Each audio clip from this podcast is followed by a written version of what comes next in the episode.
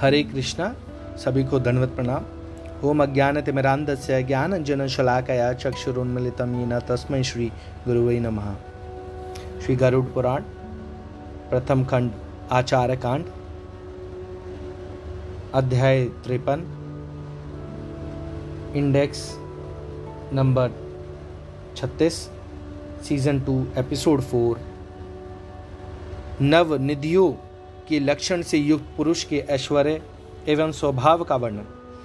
सूत जी ने कहा, भगवान विष्णु से अष्टनिधियों के विषय में सुनकर ब्रह्मा जी ने उनका वर्णन इस प्रकार किया था कि पद्म, महापद्म, मकर, कच्छप, मुकुंद, कुंद, नील और शंख नामक अष्ट निधियाँ हैं। नवी निधि मिश्र कहलाती है। अब मैं उनके स्वरूप का वर्णन करता हूँ। पद्मनिधि के लक्षणों से संपन्न मनुष्य सात्विक और दाक्षिण्य गुण से संपन्न होता है। वह सुवर्ण, चांदी आदि मूल्यवान धातु का संग्रह करके यतियों देवताओं और यज्ञी, यागी को दान करता है। महा पद्म चिन्ह से लक्षित व्यक्ति भी अपने संग्रहित दान आदि का दान धार्मिक जनों को करता रहता है। पद्म तथा महापद्म निधि संपन्न पुरुष सात्विक स्वभाव वाले कहे गए हैं।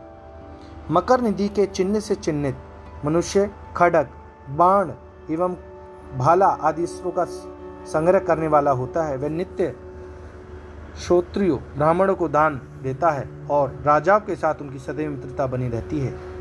द्रव्यादि का आहरण आहरण करने के लिए वह शत्रु का विनाश करता है और युद्ध के लिए सदा तत्पर रहता है। कच्छप निधि लक्षित व्यक्ति तामस गुण वाले होते हैं। कच्छप चिन्ह से युक्त व्यक्ति किसी पर विश्वास नहीं करता।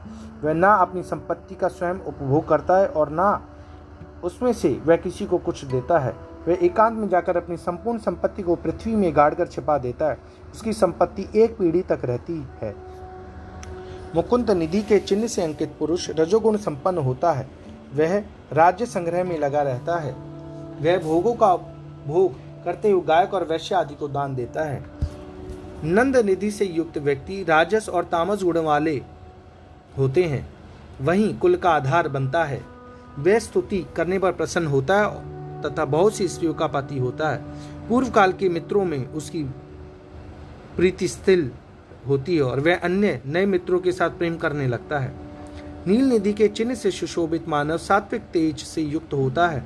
वह वस्त्र, धन्यादि का संग्रह तथा तड़ागादि का निर्माण करता है। उसके द्वारा जनहित में आमरादी के उद्यान भी लगवाए जाते हैं। उसकी संपत्ति तीन पीढ़ी तक रहती है।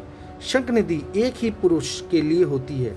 इसमें समन्वित मनुष्य, धनादि का स्वयं तो उपयोग करता है, किंतु उसके परिजन कुत्सित अन्न का भोजन तथा अच्छे ना लगने वाले मैले कुछ वस्तुओं से जीवन यापन करते हैं। वह स्वयं के भरण पोषण में सदैव तत्पर रहता है। यदि वह किसी को जो वस्तु देता भी है तो वह व्यर्थ की वस्तु होती है, जिसका कोई उपयोग नहीं होता। मिश्र निधि के चिन्ह से युक्त होने पर मनुष्य के स्वभाव में मिश्रित फल दिखलाई देते हैं। भगवान विष्णु ने भी निधियों के ऐसे ही स्वरूप का वर्णन शिव आदि देवों से किया था। उसको मैंने आप सभी को सुना दिया है। अब श्री हरि ने भुवन को शादी का जैसे वर्णन किया था, वैसे ही मैं कह रहा हूँ। ये चैप्टर यहीं पे ख़त्म होता है। धन्यवाद। हरे कृष्ण।